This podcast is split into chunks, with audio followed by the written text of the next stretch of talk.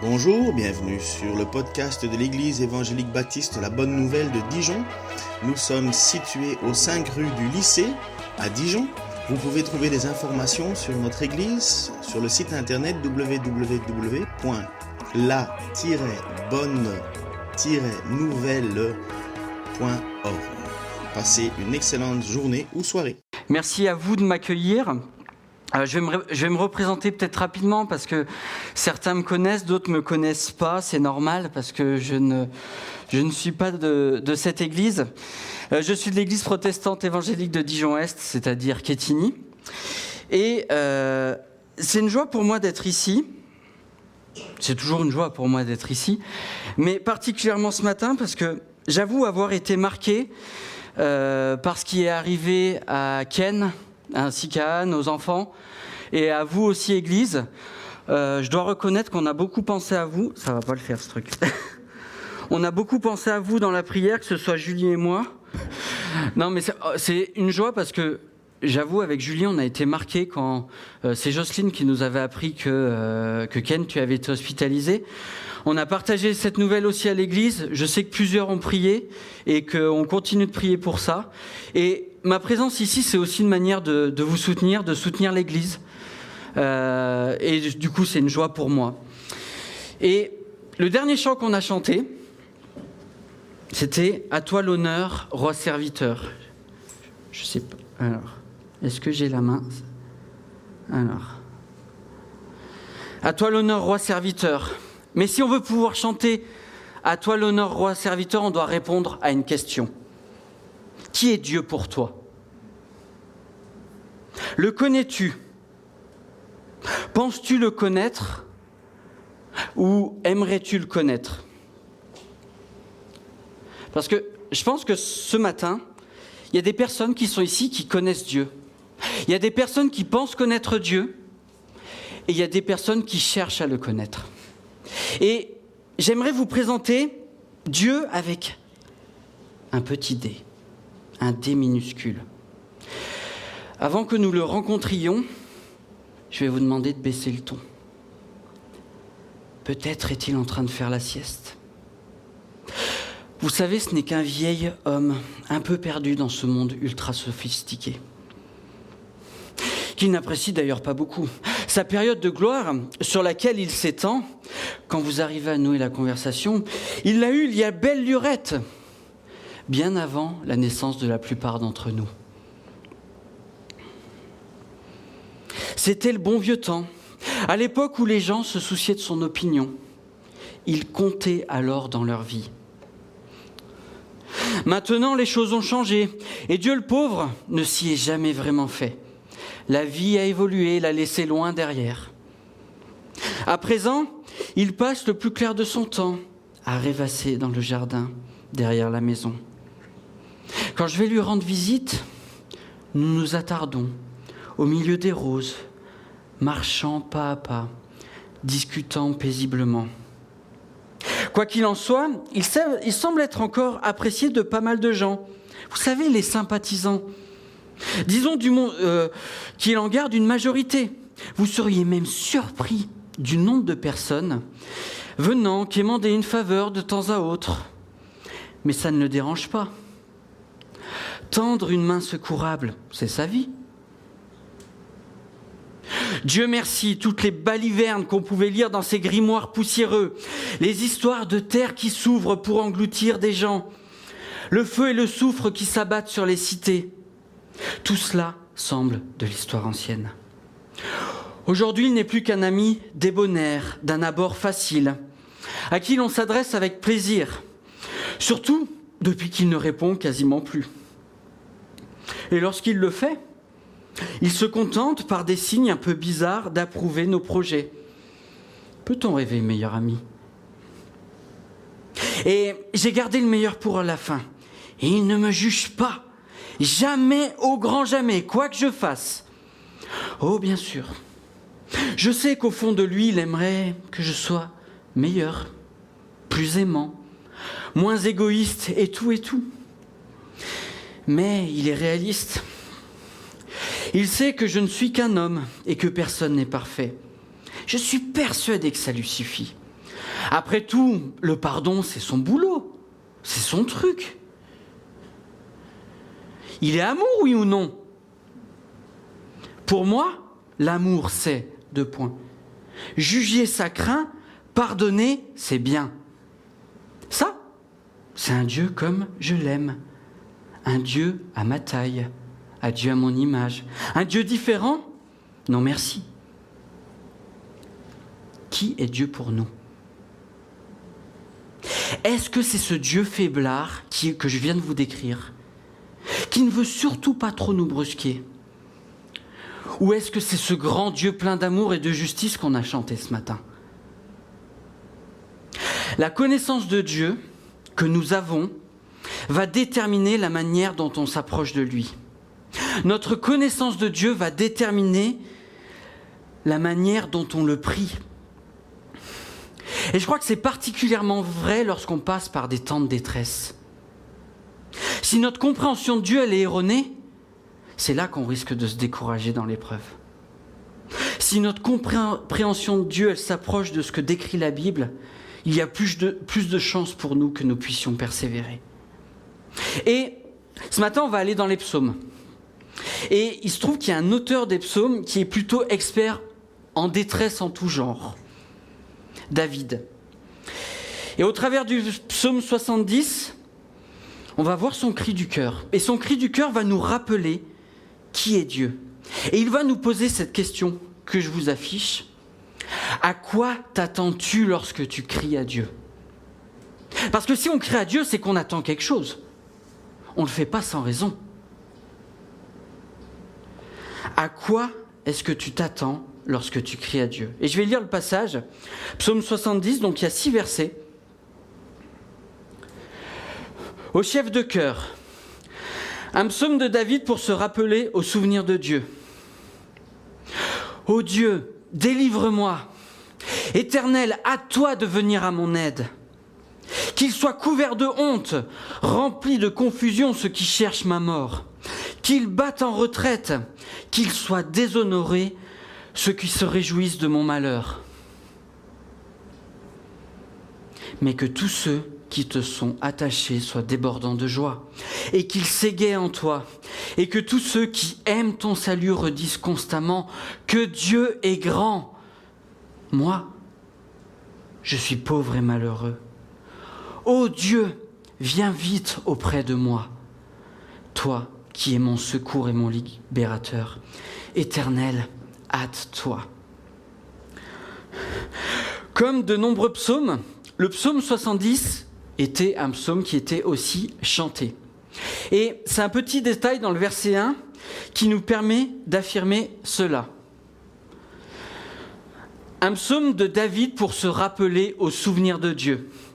Peut-être que dans d'autres versions que vous avez, vous voyez l'expression « pour souvenir » ou « pour mémorial ».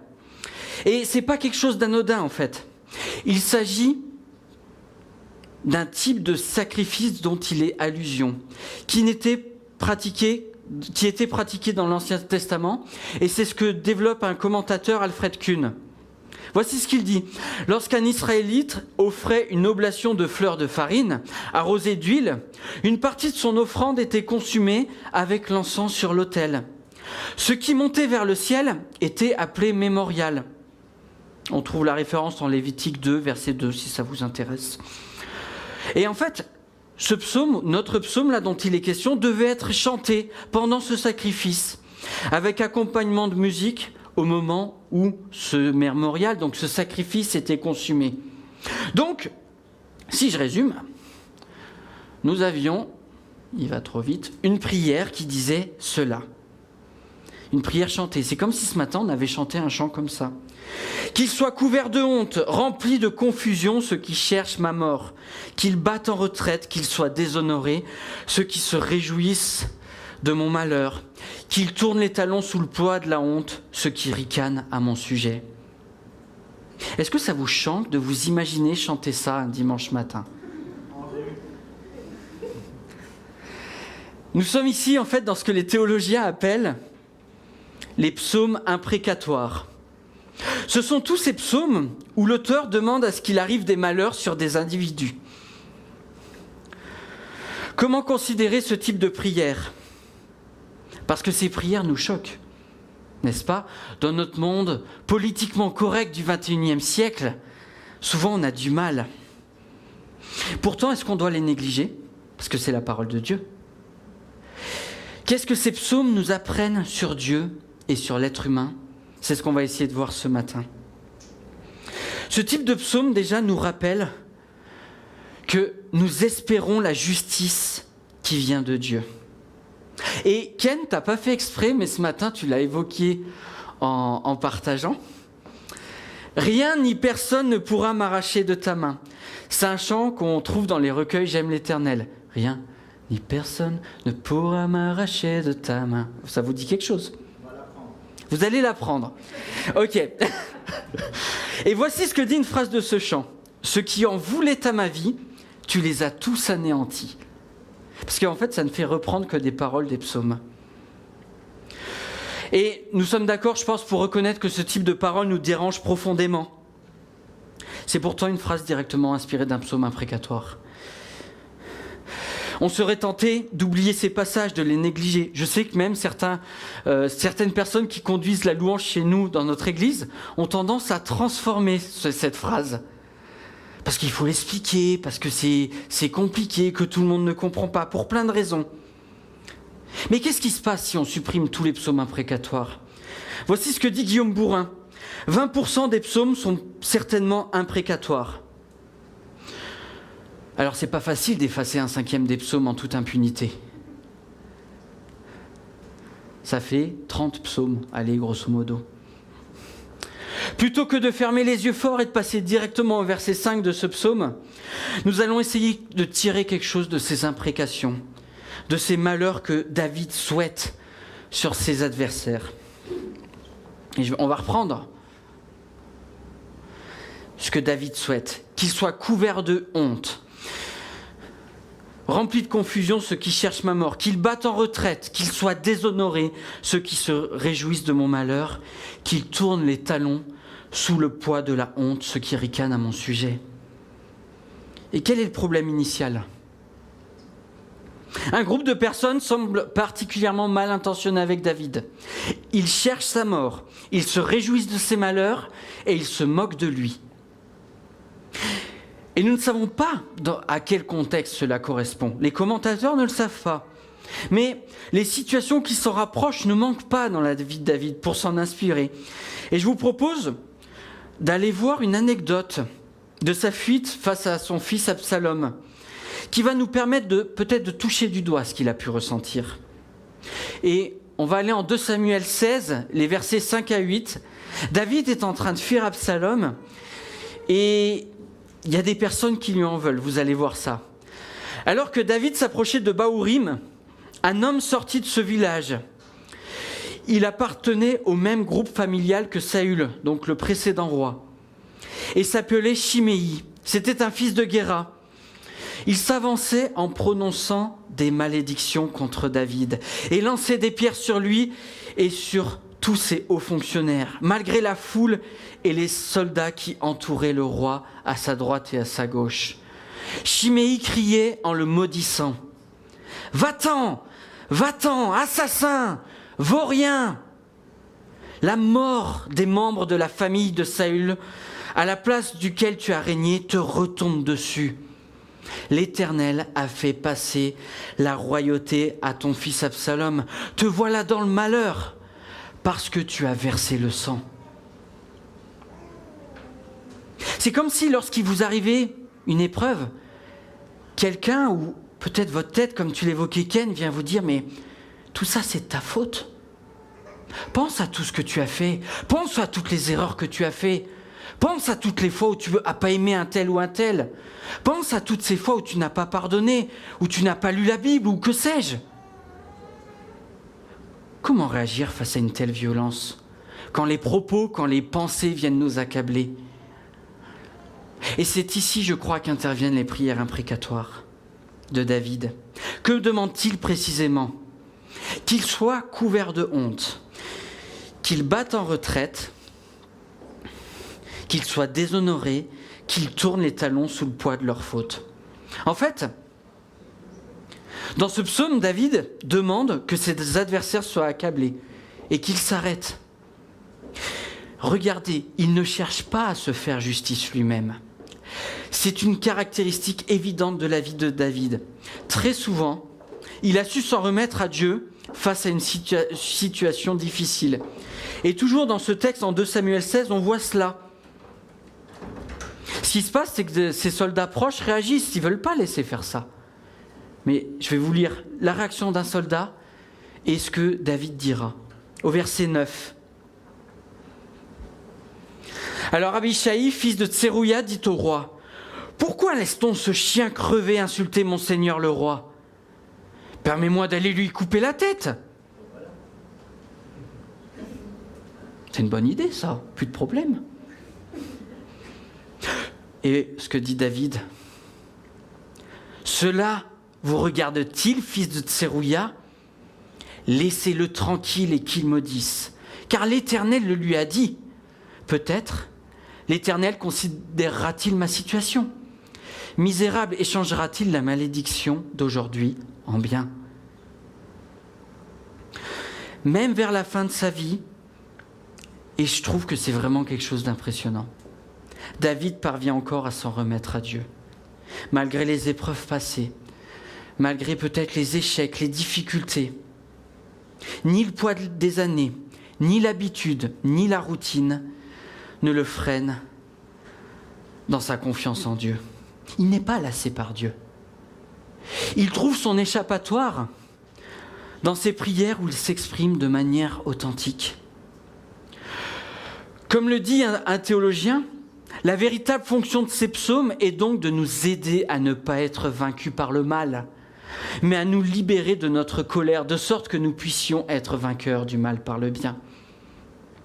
J'entendais quelqu'un prier par rapport à la colère tout à l'heure, et il semblerait que le message que je n'ai pas écouté de la semaine dernière parlait de la colère.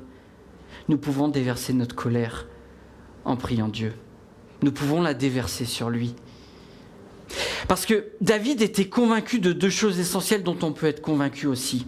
Dieu est juste. Et c'est à lui qu'appartient le jugement. Je vous lis simplement Deutéronome trente-deux, verset trente-cinq. « Car c'est à moi qu'appartienne la vengeance.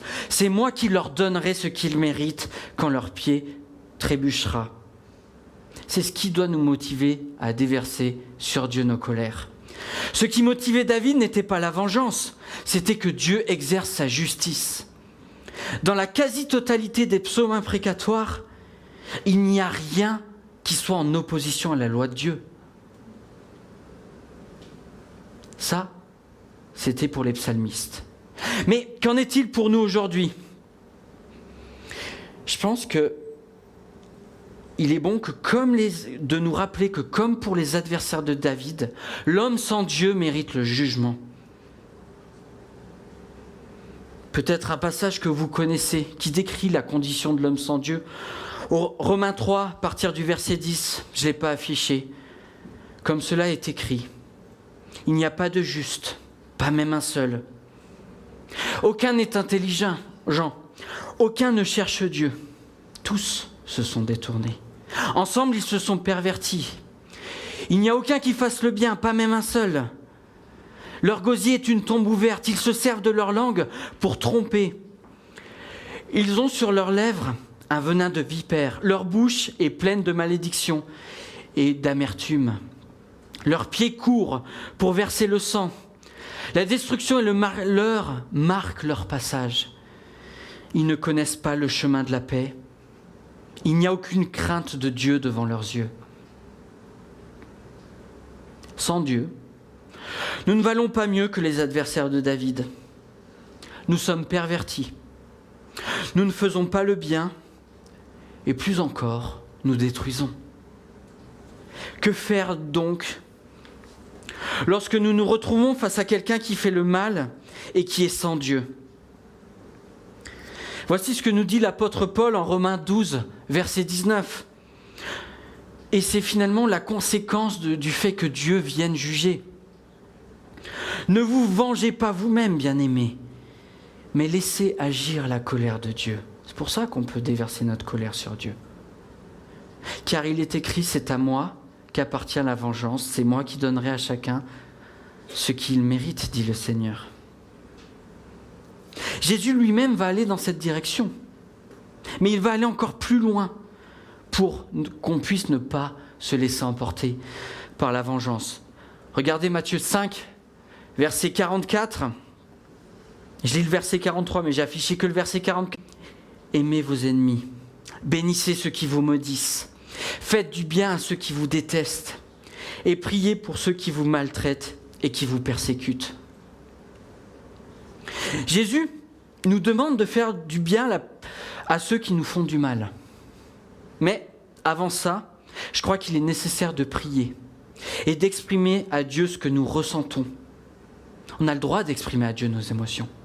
C'est pas interdit. On a le droit de se montrer faible devant Dieu. C'est pas interdit. Regardez les psaumes, ils le font tout le temps. Nous pouvons dans nos prières déverser notre colère, déverser notre incompréhension, déverser notre frustration. Dieu est à même d'accueillir tout cela.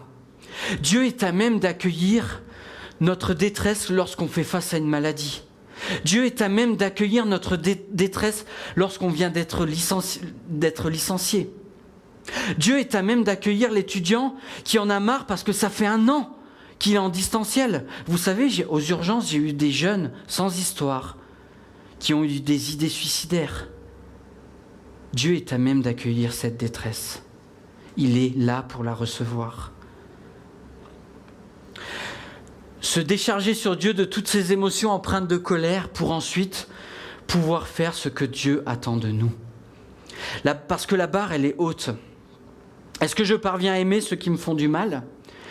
Est-ce que je parviens à prier et à demander que leur cœur change ?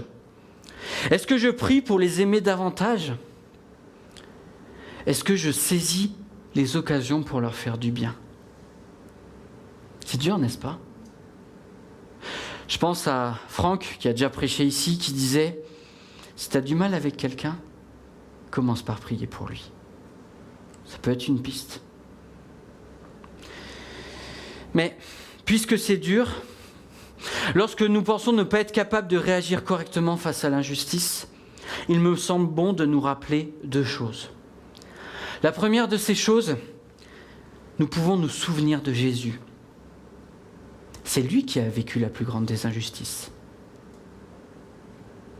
Ceux qui l'ont condamné ont voulu lui ôter la vie. Ils se sont réjouis de son malheur. Ils se sont moqués de lui. Et pourtant, vous savez ce que Jésus dit sur la croix ? « Père, pardonne-leur, car ils ne savent pas ce qu'ils font. » Et puisque Jésus a su le faire, il nous rend capables de le faire aussi. Demandons-lui de nous donner la force de dire « Père, pardonne-lui, car il ne sait pas ce qu'il fait. » Dieu, au travers de Jésus, nous donne la force de faire cela. Le pardon, ce n'est pas quelque chose dont on est capable. C'est quelque chose de miraculeux qui vient de Dieu. Donc ne dites pas « je ne crois pas au miracle ». Si Dieu t'a rendu capable de pardonner, c'est qu'il a fait un miracle dans ton cœur. Et si l'injustice demeure, par les psaumes imprécatoires, Dieu veut nous rappeler qu'il jugera avec justice l'injustice. Dieu est le juste juge. Et simplement, je vais vous lire Apocalypse vingt, la fin de l'histoire de la Bible finalement. À partir du verset onze. « Je vis alors un grand trône blanc, et celui qui était assis. La terre et le ciel s'enfuirent. Loin de lui, on ne trouva plus de place pour eux. Je vis les morts, les grands et les petits, debout, debout devant le trône. Des livres furent ouverts. Un autre livre fut aussi ouvert, le livre de vie. Les morts furent jugés conformément à leurs œuvres, d'après ce qui était écrit. » Dans ses livres. La mer rendit les morts qu'elle contenait. La mort et le séjour des morts rendirent aussi leur mort, et chacun fut jugé conformément à sa manière d'agir. Puis la mort et le séjour des morts furent jetés dans les temps de feu. Les temps de feu, c'est la seconde mort. Tous ceux qui ne furent pas trouvés inscrits dans le livre de vie furent jetés dans les temps de feu. Vous savez, Dieu nous rappelle qu'à la fin, les êtres humains seront répartis en deux catégories. Ceux qui ont accepté Dieu par la foi et ceux qui ne l'ont pas accepté. Et face à l'injustice, il est bon de se rappeler que rien ni personne ne pourra nous arracher de sa main parce que nous avons placé notre confiance en lui. Et la deuxième chose que nous allons voir, c'est nous espérons la joie qui vient de Dieu. Vous vous dites, mais qu'est-ce qu'il dit ? Il vient de parler de l'Apocalypse, peut-être l'un des textes qui fait le plus peur, et il nous parle de joie. Parce que le fait de lire un texte comme je viens de le lire, je ne suis pas sûr que ça vous rassure, n'est-ce pas ? Parfois, ça fait peur. Ça peut provoquer de la crainte. Si l'on pense sérieusement au jugement de Dieu à venir, il est normal de l'appréhender. Et je crois que c'est ce genre de crainte dont Dieu s'est servi lorsque je suis devenu croyant. Il y a quelque chose de particulier qui m'a fait vaciller. Je vous raconte rapidement la scène. J'étais chez mes grands-parents qui allaient tous les dimanches à l'église. J'étais allé à l'église, j'étais déjà travaillé par ce que j'avais entendu et tout. Je cogitais, je commençais à demander à ma mère, mais comment on fait pour devenir chrétien ? Elle m'a expliqué. J'ai continué à réfléchir. Et là, à peu près vers minuit, une heure du matin, on rentrait tard, c'est loin. Je passe devant la centrale nucléaire d'Amberieu-en-Bugey. Je vous situe, j'ai dix ans. Et au loin, voilà ce que je vois un peu. Je devine les deux réacteurs et je vois ces lumières rouges. Et cette fumée que je devine. Et mon esprit très débordant d'enfant de dix ans me fait m'imaginer, imagine c'est une astéroïde qui tombe sur la Terre. Et là, je me dis, mais saisi d'angoisse, mais si c'est vraiment une astéroïde, ça veut dire que je vais aller en enfer. Je me suis souvenu de tout ce que j'avais entendu. Je me suis mis à m'imaginer, finalement, que c'était la fin du monde. Et si Jésus revenait maintenant, j'étais coupable. Et si Jésus revenait maintenant, j'étais du mauvais côté. Mais, vous avez vu, mais que tous ceux qui te sont attachés soient débordants de joie et qu'ils s'égaient en toi. Et que tous ceux qui aiment ton salut redisent constamment que Dieu est grand. Mais, et je pense que ce mot est important, quatre lettres, un mot apparemment insignifiant, pourtant il est essentiel ici. Alors que David parlait de ses ennemis juste avant, ici il y a un changement de ton. David va maintenant parler d'une autre catégorie de personnes. Ceux qui te sont attachés, ceux qui te cherchent. David établit clairement une différence entre ceux qui cherchent Dieu et ceux qui ne le cherchent pas. Et en se focalisant sur ceux qui cherchent Dieu, ceux qui le suivent, David semble affirmer une chose essentielle. Rechercher la justice est une chose honorable. Et on voit plein de gens, des non-croyants autour de nous qui recherchent la justice. Mais ce n'est pas une fin en soi. Sans Dieu, même si on recherche la justice, on mérite le jugement de Dieu. L'enjeu ici est bien de savoir si nous suivons ou si nous rejetons Dieu. De quel côté sommes-nous ? Qui suivons-nous ? Qui est notre Dieu ? Est-ce que c'est la recherche de la justice ? Ou est-ce que c'est Dieu lui-même ? Et David va nous rappeler ici trois choses importantes pour ceux qui suivent Dieu. Trois encouragements finalement. Qu'il soit débordant de joie, qu'il s'égaye en toi et qu'il redise constamment « Dieu est grand ». Pourquoi David demande-t-il ces choses ? J'imagine ici deux raisons. Le poids de l'injustice et l'espoir du jugement qui vient de la part de Dieu peuvent être des raisons qui peuvent nous faire douter de Dieu. Parce que l'injustice est toujours en face de nous. Et le jugement n'est pas encore venu finalement. Nous sommes tentés d'être focalisés sur ce qui ne va pas. Surtout qu'il paraît que les Français sont champions du monde pour ça. Sur ce qui pourrait être mieux. mars deux mille vingt, le gouvernement dit « On ne veut pas de masques. Mettez pas de masques. » Mais si, nous, on veut des masques. mai deux mille vingt, Le gouvernement dit, il faut mettre des masques. Ah ben non, on ne veut pas mettre de masques. On n'est jamais satisfait, franchement. Le risque, c'est d'oublier ce que Dieu nous donne déjà. Et ce que nous donne déjà, la première chose, c'est la joie. Qu'il soit débordant de joie. La Bible présente la joie comme une caractéristique essentielle du croyant. Je ne sais pas si vous avez remarqué, mais en Galates cinq, vingt-deux, le deuxième aspect, aspect du fruit de l'esprit, c'est la joie. La joie est une marque du Saint-Esprit en nous. C'est peut-être là qu'il y a un risque. On pourrait faire des caricatures qui seraient très grossières. Être joyeux selon Dieu, ce n'est pas se réjouir des malheurs. Ce n'est pas rire dans la détresse. Ce n'est pas être faux euphorique quand on nous annonce une triste nouvelle. Ça, c'est pas de la joie, c'est quelque chose qui est en décalage. Il est normal de pleurer. Il est normal de se sentir démoralisé. Il est normal d'être accablé par certaines situations. Il est normal d'être découragé ou abattu. Nous confondons parfois nos émotions, nos émotions liées à des circonstances et la joie dont il est question. Il s'agit d'une joie qui vient de Dieu, la joie de lui appartenir par exemple. Et je pense que ça rejoint beaucoup ce que Ken nous partageait. La joie peut-être d'être passé par ce moment difficile parce qu'il a appris certaines choses sur lui, sur sa foi, sur sa relation à Dieu. Et c'est ce qu'on vit tous lorsqu'on passe par l'épreuve. À la fin, on dit « Merci Seigneur, parce que tu m'as appris des choses. » Et ça, c'est la joie qui vient de Dieu. L'autre chose que David nous propose, c'est de nous égayer en Dieu. C'est-à-dire de véritablement trouver la joie en Dieu. Qu'il s'égaye en toi. Et regardez ce que nous dit Sophonie trois, verset dix-sept, un passage vraiment connu.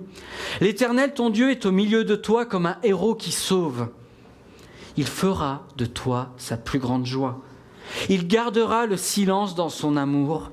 Il aura pour toi des transports d'allégresse. » Et là, ça vient questionner notre vision de Dieu. Qui est Dieu ? Est-ce qu'on imagine ce père fouettard qui nous attend, de sévir à chaque faux pas de notre part ? T'as pas lu ta Bible ? Tchac ! T'es pas allé à l'église ce matin ? Tchac ! Deux fois. Est-ce que c'est notre image de Dieu ? C'est pas ce que nous présente la Bible. Dieu est joyeux. Il est très joyeux. Il est débordant de joie. L'allégresse dont il est question, c'est une joie intense. C'est pas ce qu'on s'imagine de premier abord, n'est-ce pas ? C'est peut-être pas ce que la culture occidentale nous fait projeter sur Dieu, un Dieu de contraintes, de restrictions. Non, Dieu veut insuffler la joie. Cette joie s'exprime dans des circonstances très particulières. Il fait de toi sa plus grande joie. Il aura pour toi des transports d'allégresse. Et Jésus ne dit pas autre chose dans l'évangile de Luc, au verset dix-sept, chapitre quinze. De même, je vous le dis, il y aura plus de joie dans le ciel pour un seul pécheur qui se repent que pour quatre-vingt-dix-neuf justes qui n'ont pas besoin de repentance. Dieu est joyeux lorsque tu reconnais tes fautes. Dieu est joyeux lorsque tu reconnais son Fils comme sauveur. Dieu est joyeux quand tu te tournes vers lui. Dieu est joyeux quand tu t'appuies sur lui. Dieu est joyeux et veut déverser sur nous sa joie.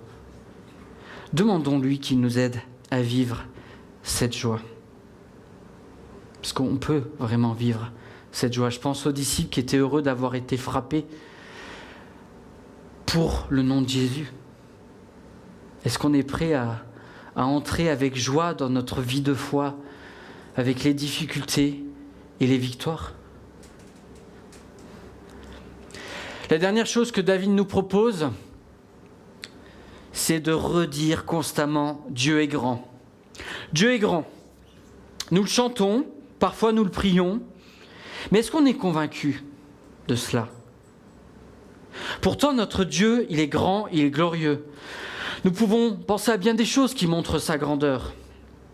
Ce qu'il a créé est grand. Les changements qu'il produit en nous sont grands. Comme je le disais, le pardon, c'est pas naturel, c'est pas une capacité que j'ai en moi. Croire en un Dieu que je ne vois pas, ce n'est pas une capacité que j'ai en moi. Son plan pour sauver l'humanité est grand.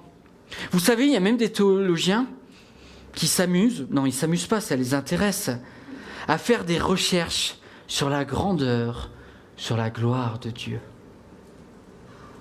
Tout un programme. Et j'ai commencé à lire un livre sur la louange d'un pasteur de notre union d'église. Et en fait, il a listé une page entière de tous les attributs de Dieu que l'on trouve dans la Bible.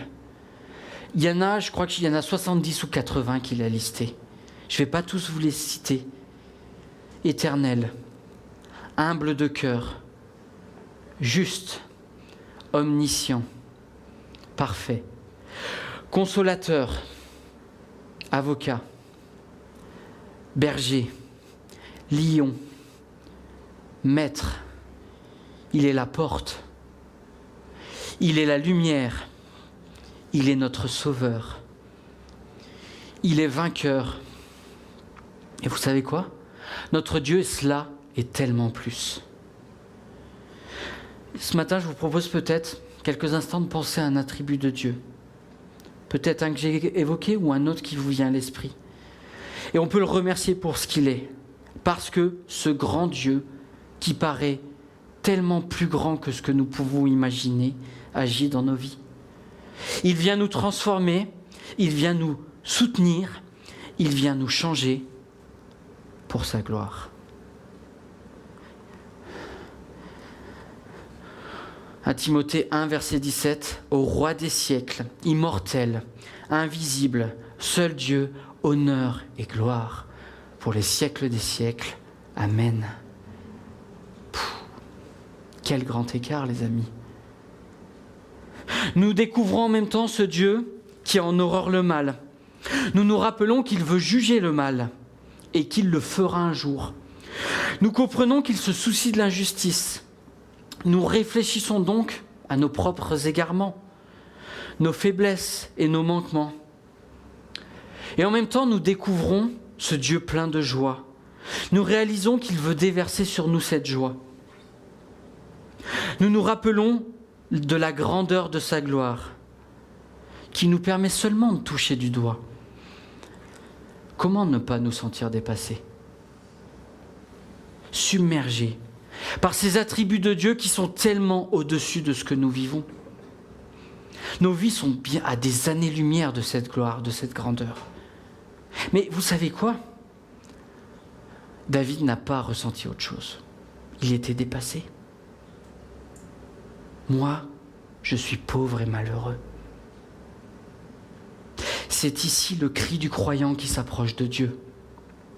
Lorsque nous découvrons l'amour pour la justice que Dieu a, nous réalisons nos manquements, nous voyons toutes nos injustices. Nous réalisons nos incapacités, nous réalisons que nous sommes bien loin de ce que Dieu attend. Mais nous réalisons aussi la grâce extravagante de Dieu. Il procure de la joie à celui qui s'approche de lui. Il déverse cette joie sur son disciple. Il révèle sa gloire et il nous en fait bénéficier. Moi, je suis pauvre et malheureux. Il est légitime de, pour nous de reconnaître notre immense faiblesse et son immense grandeur. Cela nous dépasse, mais regardez. C'est comme si David était convaincu que l'amour surabondant de Dieu allait l'emporter. L'amour surabondant de Dieu va l'emporter. Malgré sa grande humilité, malgré sa grande faiblesse, voici le cri du roi David. « Ô Dieu, viens vite auprès de moi, toi qui es mon secours et mon libérateur. Éternel, hâte-toi. » Dieu est notre libérateur. Nous pouvons regarder à l'histoire du peuple juif, avec Néhémie dans l'Ancien Testament. Qu'est-ce qui se passe dans Néhémie ? Le peuple, finalement, vient de remettre le nez dans la loi de Dieu. Il l'a oublié. Ça fait un petit moment qu'il l'a oublié. Il vient de redécouvrir l'exigence de la loi de Dieu. et ils sont submergés par l'émotion. Ils sont submergés par la tristesse. Et voici ce que on peut lire en Néhémie, l'exhortation des leaders spirituels. Ne vous affligez donc pas, car la joie que donne l'Éternel est votre force. La joie de l'Éternel est notre force. Dominique Angers, un pasteur, nous donne ici deux clés que je voudrais vous partager afin que nous puissions expérimenter et vivre cette forteresse de joie. Je vais changer, je vais dire cette citadelle de joie pour faire écho au chant qu'on a chanté, dont il est question. La première chose que Dominique Angers nous propose, c'est de réaliser la gravité de nos fautes. Être triste, accablé par la lecture de la loi de Dieu, c'est quelque chose de normal. Dieu a en horreur le péché. Mais la plus grande des joies, très présente dans les psaumes, c'est celle du pécheur qui reçoit le pardon de Dieu. Je pense au psaume quarante-deux, où David confesse son péché. Il, il reconnaît ses fautes devant Dieu. Et qu'est-ce que nous dit le psaume ? Aussitôt, David a été pardonné. La libération, la joie que procure le pardon. La deuxième chose qu'il nous faut réaliser, c'est le triomphe absolu de Jésus à la croix. Il est normal de pleurer sur nos fautes, sur la saleté qu'il y a dans notre cœur. Mais à un moment, on doit s'arrêter. On doit dire stop. Parce que la grâce de Dieu triomphe sur le mal à la croix. Jésus a payé pour nos fautes. Jésus nous déclare justes. Et on a tous cette tentation à un moment, lorsqu'on a confessé quelque chose à Dieu, on prend un sac finalement plein de cailloux, plein de pierres, on le donne à Dieu, mais on se dit « Ouais, mais je vais le reprendre. » Lâche, lâche ton sac. Lâche ton sac au pied de la croix. Jésus est là pour le porter. Jésus a payé pour tes fautes. Jésus te déclare juste. Jésus déclare juste celui qui reconnaît ses fautes et qui se tourne vers lui. Alors les amis, continuez à nous tourner vers lui. Et si tu ne l'as pas fait ce matin, je t'encourage à te tourner vers lui. Tu es écrasé sous le poids de tes fautes. Dieu, au travers de Jésus, est là pour te libérer. Il est notre espoir, source de justice et source de joie. Seigneur, je veux te remercier pour ta parole, pour ces psaumes qui sont pleins d'émotions, pleins de, de tout ce qu'on vit dans nos vies, de lutte, de questionnement, de doute, mais aussi qui nous rappellent ta gloire, qui nous rappellent euh, ta joie. Un commentateur disait que les psaumes sont ces moments où des hommes déversent le trop-plein de leur cœur sur toi, Seigneur. Et je te prie qu'on puisse vivre ça, déverser sur toi nos souffrances, nos luttes, nos questionnements, nos doutes, et nous rappeler ce que toi tu as fait. Parce qu'après avoir épanché son cœur, David se souvient de qui tu es, Seigneur. Et que jour après jour, nous puissions vivre dans nos prières ces moments où nous te parlons de ce que nous vivons, de ce que nous ressentons, de ce que nous percevons dans nos émotions, pour ensuite pouvoir nous rappeler de qui tu es et de ce que tu fais dans nos vies, Seigneur. Les psaumes, finalement, c'est un peu de la théologie appliquée, faite de moments où nous sommes loin de toi, où nous doutons, et parce qu'on a déversé sur toi nos souffrances, nous pouvons nous dire « Oui, c'est vrai, Seigneur, tu es celui sur qui nous pouvons compter. Tu es celui sur qui nous pouvons nous reposer. » Tu es notre rocher, tu es notre libérateur, tu es notre citadelle. Et merci pour cette assurance que tu nous donnes, Seigneur. Amen.